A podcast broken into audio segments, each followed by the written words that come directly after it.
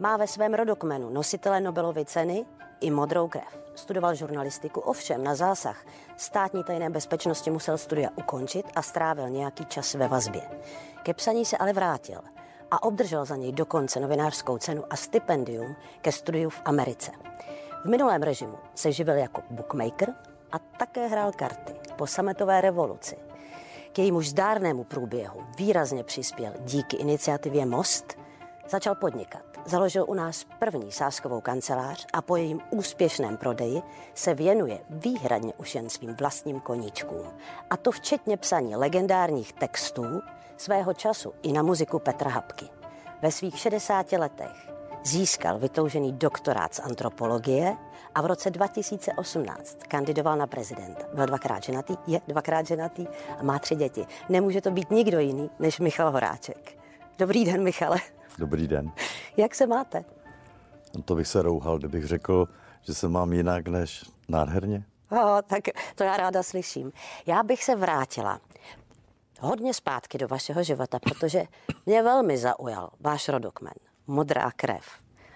Nositel Nobelovy ceny. Jaký to je pocit, Michale, pocházet z takové rodiny? No, Je to zavazující? Ano, to zrovna na to trochu přemýšlím, jako z tohohle hlediska. Eh, Tak eh, moje maminka, můj tatínek, moji prarodiče všichni a pra, pra, prarodiče a tak dále, eh, všichni měli akademické tituly. Ten tatínek Jaroslava Hirovského a Leopolda Hirovského, což byl můj dědeček, byl rektor Univerzity Karlovy a děkan právnické fakulty a autor díla o římském právu, ze kterého se učí dodnes. Hm? A, a už jeho tatínek a jeho e, dědeček taky byli e, akademicky vzdělaný. A já jsem vlastně jako dlouho byl ten první, úplně první z té rodiny, který neměl ten akademický titul. Jo. A já jsem to ale cítil jako závazek. Jo, Já jsem nechtěl být ta černá ovce. Ale ten problém byl, že já jsem hod žil v jiném čase, ne, jo, než moji předkové, uh, totiž v časech komunismu a pak jsem, bylo to těžké jako něco studovat po začátku normalizace, co by nebylo v humanitních oborech ovlivněno uh, tou marxelinickou filozofií.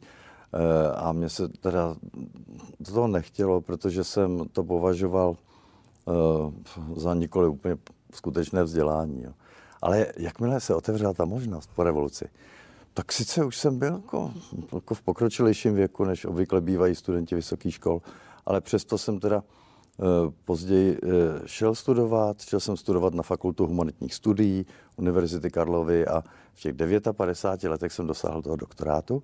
Nicméně, a to se neříkala, to vám řeknu já, eh, teď jsem zase student. Jsem Ale student, ano. co studujete? Jsem studentem eh, dějin umění na, eh, jmenuje se to Ústav pro dějiny umění Filozofické fakulty Univerzity Karlovy. Jsem tam mm, eh, tedy mm, s těmi spolužáky na denním studiu, na regulérním normálním denním studiu, prezenčním. A e, půvabné je, že jsem tedy nejen mnohem starší než mý spolužáci, ale také než ti profesoři. Pouze jedna paní profesorka je o něco málo e, pokročilejšího věku, e, tak tam mi to kazí, protože teda nemůžu říct, že jsem úplně nejstarší, i včetně profesorů, ale i tak je to dobrý. E, musím teda e, říct si to, co říkám s velikou radostí, e, přestože vím, že tím zbudím závist, a to v tom smyslu, že mám eh, starobní důchod ve svém věku 70 let, ale také mám prospěchové stipendium. Takže když se to jako dá dohromady, jistě mnoho lidí řekne, ten horáček to zase, je to šikula, ten si to navlík teda.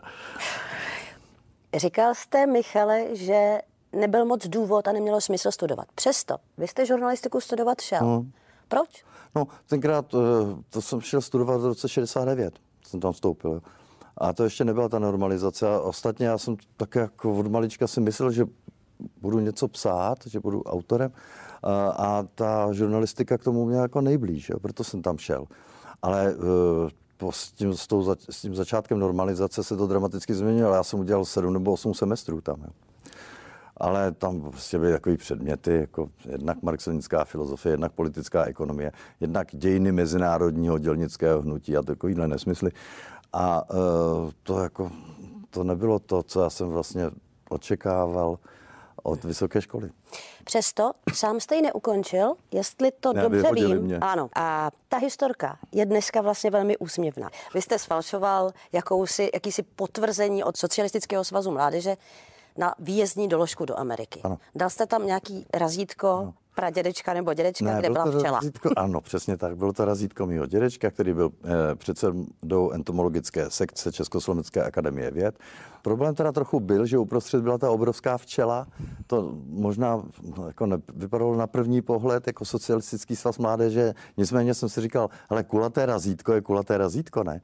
Eh, třeba to nebudou tak studovat. Jo. A protože jsem byl mladý, bylo mi 20 let a byl jsem uh, zběsile odvážný, tak jsem to tam prostě jako otiskl, to razítko, a podal jsem tu, podal jsem tu eh, žádost eh, o výjezdní doložku, jo, kterou musel teda schvalovat socialistický svaz mládeže, jehož jsem nebyl členem. Tak nezbylo, než to udělat, protože já jsem vždycky toužil jako překonávat okolnosti. Jo. Okolnosti jsou jenom okolnosti, ale náš život – Eh, naše touhy a naše snažení, to je něco přece jenom jiného. Jo? A, a já jsem chtěl schválně do té Ameriky, protože tenkrát to nebylo možné vůbec, žádným způsobem. Jako vlastně. A, te, dneska už se to nedá ani vysvětlit. Jo? Ale chci říci, že to bylo tak, tak usazený ve mně ta touha eh, jako tohle tu překážku překonat, že ještě dnes, kdykoliv letím letadlem z Ruzině Jo. A najednou jsem jinde, než je teda u nás, bez problémů. Tak já to pořád považuji za privilegium, za veliký životní štěstí. A chtěl bych každému říct, kdo to považuje za samozřejmost, že to není samozřejmost. Já jsem totiž prožil většinu života ještě vlastně v tom předchozím systému, který byl takhle eh, nepřátelský vůči uh, svým lidem. A vůči svobodám. No. Vy jste na základě toho v té vazbě skutečně skončil hmm. na Ruzini. Hmm. Jak dlouho jste tam byl, Michal? No já jsem jel do té Ameriky, ale oni mě zatkli, když jsem se vracel. Uh, byl jsem tam dva měsíce. V té chvíli jsem samozřejmě nevěděl, že to budou dva měsíce. Jsem si taky myslel, že mi dají, já nevím, pět let za falšování veřejné listiny nebo něco takového. Nicméně nakonec to dopadlo jako nějakou dlouhou podmínkou, asi na čtyři roky jsem měl jako podmínku. Samozřejmě mi sebrali pas eh, a tak. Eh, ale eh, vypadalo to tenkrát jako krutý, jako vyhodili mě z té školy, teď jsem před sebou měl jako hele, ve 20, jako tenkrát povinná vojenská služba třeba, jo.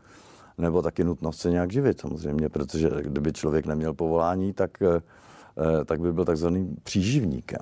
Jo, na to byl paragraf. Jo tak napřed jsem musel teda ehm, nějak pojednat to, abych teda nemusel na tu vojnu, protože mm, vlastně účast v ozbrojených složkách, to znamená v eh, Československé lidové armádě, to vlastně byl trénink eh, na to, jak bojovat eh, s těmi, kteří jsem měl rád a od nich jsem naopak očekával, že jsem jednou přijdou a přivezou ty pověstné žvíkačky, džíny, saxofony. Eh, a na to já jsem nechtěl střílet. Jo. Já jsem se asi tří nebo čtyři takových, takových příležitostí zúčastnil jako takový ten uh, jako vysokoškolák, který prochází nějakou první jako první jako zkušeností vojenskou. A to spočívalo v tom, že vždycky v pondělí to bylo dopoledne a eh, jel jsem tramvají do Motola, platil jsem teda místo koruny jenom 50 halířů v tramvaji, což bylo pěkné, ale tím to pěkné skončilo, eh, protože pak tam byl, pak tam byl takový ten politruk, který říkal, nie, jsem sice pán Boh, ale mám takovou ale úlohu. A pak eh, přišel ten um, desátník z hradní stráže, který a cvičil nás v hru granátem. Jo. A e, vždycky říkal, e, máme před sebou kótu 321, američané útočí z toho směru a já jsem říkal, no počkejte, jako jak já mám házet granáty na Američany? ne.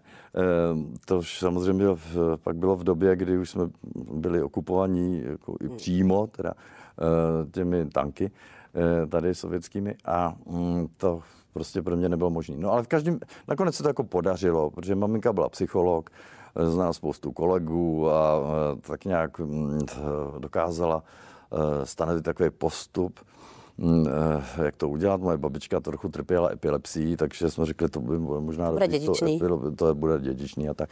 No nakonec nějak na tu epilepsii mi to dali. Byl jsem teda několikrát v různých ústavech duševního zdraví, a, aby mě tak jako, abych se měl nějakou teda historii, jakože mám takové problémy. Dostal jsem tu modrou knížku, musel jsem pak ale teda chodit, eh, měl jsem takzvanou sníženou pracovní schopnost, to bylo výborný. Eh, musel jsem teda chodit eh, každý asi dva, tři roky, myslím, na takový jako přeskum. A na to jsem měl výbornou věc, jako měl jsem takový jako opravdu ošklivý bříle, kterým jsem ulomil ještě nožičku a hodně jsem zapatlal ty zapatla ty skla a tu nožičku jsem přilepil leukoplastem a ten leukoplast jsem jako takhle božvejkal, bylo to opravdu hnusný. Tak když jsem tam s těma velkými brýlema eh, takhle přišel, tak mi říkají, jo, tak přijďte zase za dva roky. A což bylo paráda.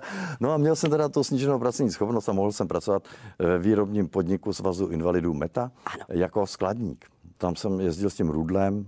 A tam jste fungoval? Tam jsem fungoval, jakž takž.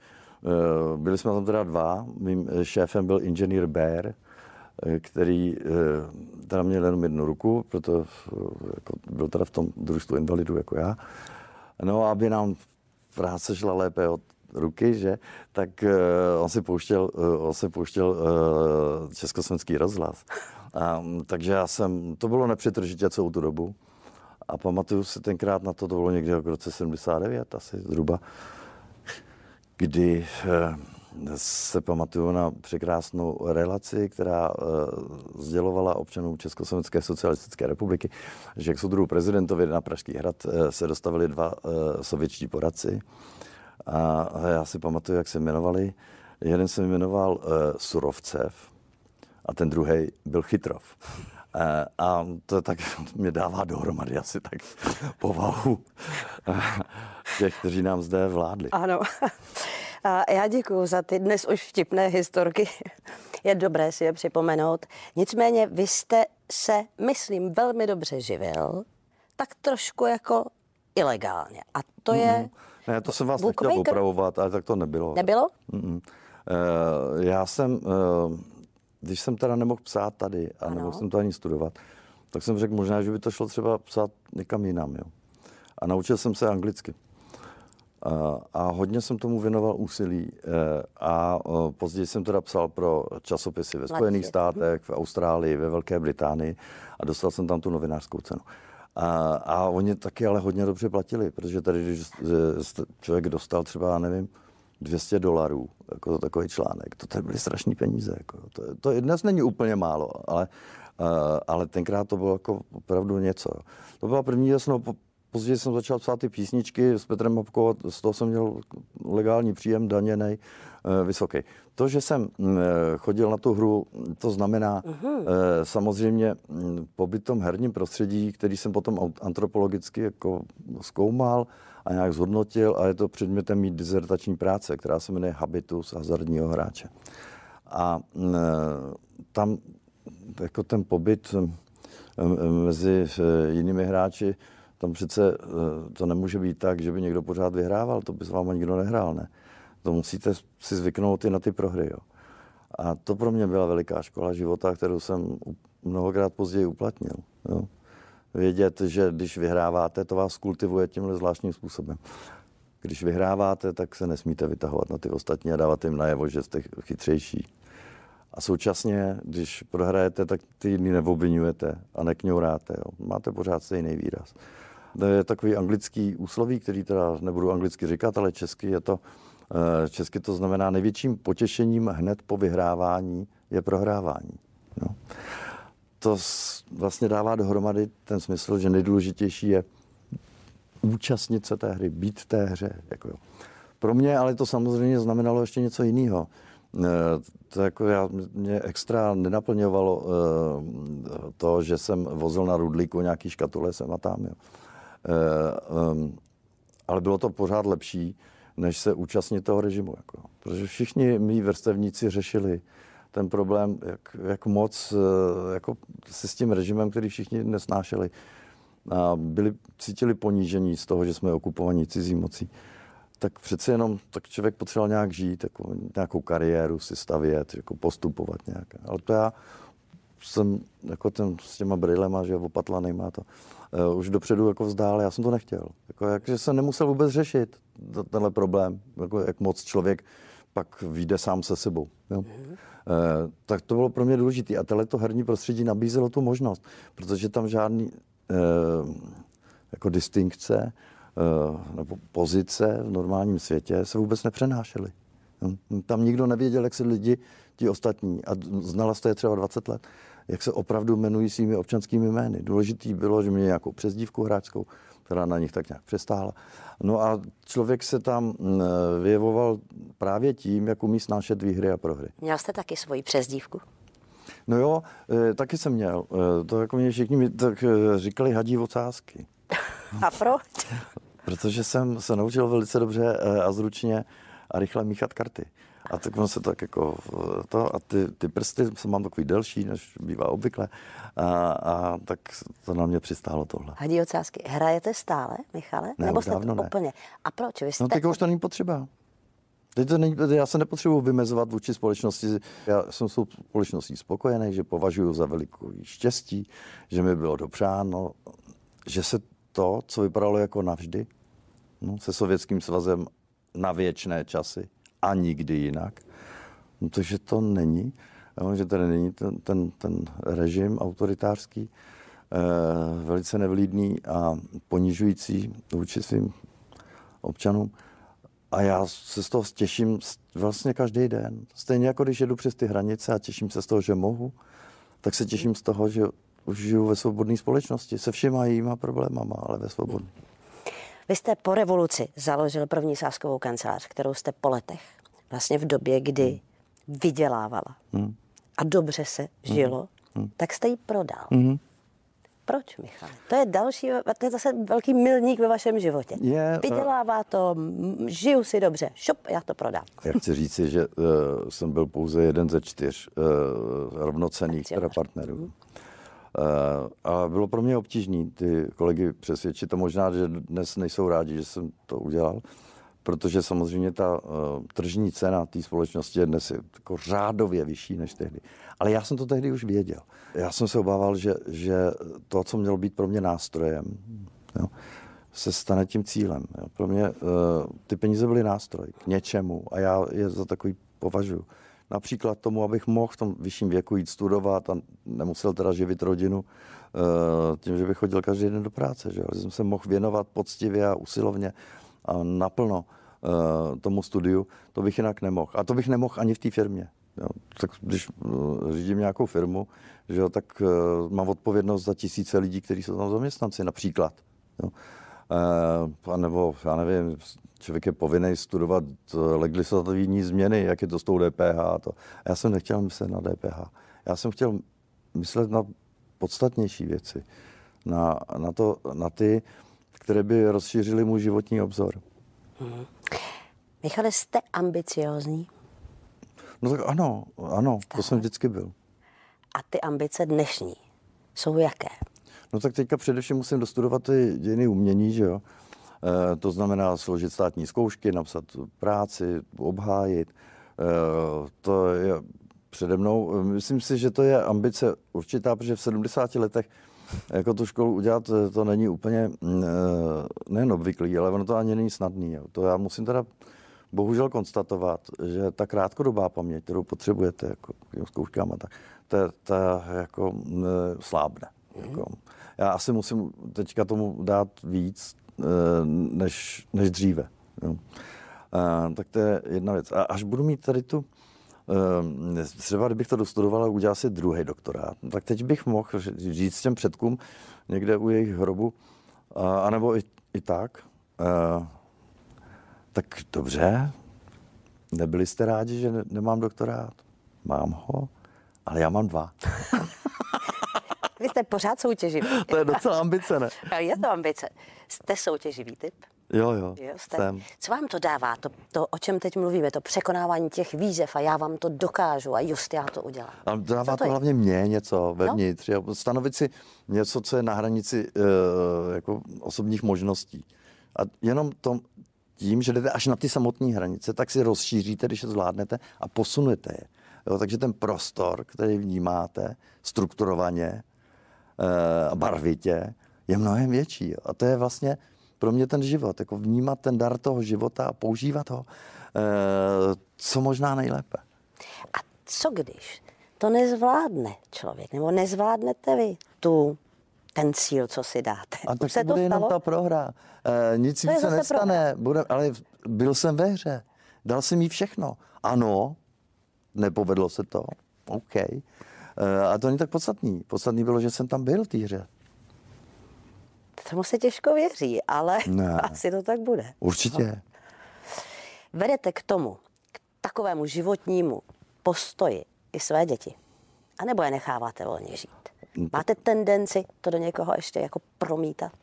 Já si myslím, že k tomu vedu, ale ne v tom smyslu, že bych to říkal. Jo. Uh-huh. Uh, vedu je k tomu tím svým osobním příkladem. A to je daleko lepší. Jako.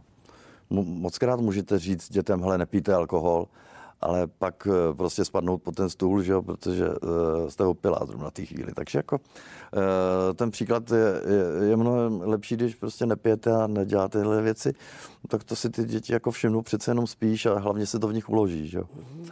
Uh, no, byl bych rád, kdyby, uh, kdyby taky měli ty doktoráty. Jako. No, tak syn, syn jako už dávno má doktorát, přednáší na vysoké škole od 25 let uh, klasickou řečtinu a biblickou hebrejštinu.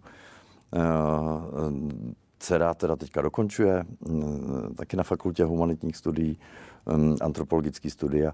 No a 11 ta Julie, nevím, ale já myslím, že ta z ní bude jako taková nejčipernější dokonce. Uh, někdy tak bývá u těch nejmladších dětí, jako, tak člověk se jako soustředí na ty nejstarší a, a, a ti nejmladší uh, možná překvapí. Například moje sestra, která žije ve Francii uh, už mnoho let, uh, tak ta má tři děti. Uh, holku, pak staršího kluka a mladšího kluka. A ten mladší kluk, jako který vždycky byl ten Benjamínek, jo. no představte si, že on minulý měsíc uh, se stal, byl jmenován velitelem jaderné ponorky francouzského námořnictva. To je, to je jako, to si říkám, jo, jo, možná to není doktorát, ale super. Ale je to něco. Mám poslední otázku. S tím, co máte za sebou, s vaším přístupem k životu, s tím vším, o čem teď tady mluvíme, cítíte závist kolem sebe? Hajte, ani nevím. Jako, nevím, možná, ale nějak to nějak nevnímám. Ale to, to není, ono jsou taky různý druhy závisti. Jo. Já taky závidím jako spoustu lidem. Jo. Fakt. Např. Jako hrozně moc. Třeba Leonardu Cohenovi, jo. Nebo, nebo prostě těm velkým myslitelům. Jako to, já, to já vím, že jako to, to byly jiný intelekty. Jako, a jiná díla. A trochu jim závidím, ale vždycky mi to trochu motivovalo. Jo, taky. Takže ona může být, ta závist může mít takový ty svý soft podobě, e, něco pěkného v sobě. Eh, a dokonce to tak člověk očekává, že když něco uh, jako extra dosáhne, že to přece jenom bude budit nějakou závist. Já jako doufám, že to bude spíš ta soft. Jo. Ale nikdy není, někdy je to dost hard. Jako. Uh, zejména se projevuje ovšem na těch sociálních sítích, kde jsou ty lidi jako anonymní a tam to většinou, ne, ne většinou to nevím, ale stává se, že Eh, když pak takového člověka potkám. Jako, a vím, že to je ten, co, co psal nějaký tyhle ty hejty, jak se tomu dneska říká, tak on říká, já to jsem rád, že vás vidím, pane Horáčku. A, a to já se vždycky mě rád ty vaše písničky. A tak. E, takže ono, eh, ještě je to trochu jiný. Jako, e, na těch sociálních sítích je to dost odosobněný. Jo. Takže jestli se do mě jako někdo tam trefuje, tak on je to vlastně jen taková virtuální představa Michala Horáčka, než já jako osobně, tak si, tak si to takhle vykládám aspoň a proto se tím nějak netrápím. Hmm, a pokud potkáte toho člověka osobně, co mu řeknete? No děkuju, to jsem rád, že, že se vám ty písničky líbí. tak Michale, ať se dál líbí vaše písničky, ať žijete život, který žít chcete, držím palce ve studiu. Když je ten doktorát budete mít? Ten no, tak teďka jsem eh, zatím eh, mířím na to bakaláře, že jo? jo takže teď, teď eh, bakalář. nevím, jestli z toho dožiju, ale jako kdyby to všechno šlo tak za čtyři roky zhruba. Tak ať je další, další doktorát ve vaší kapse. A moc děkuji za tenhle rozhovor. Děkuji za pozvání.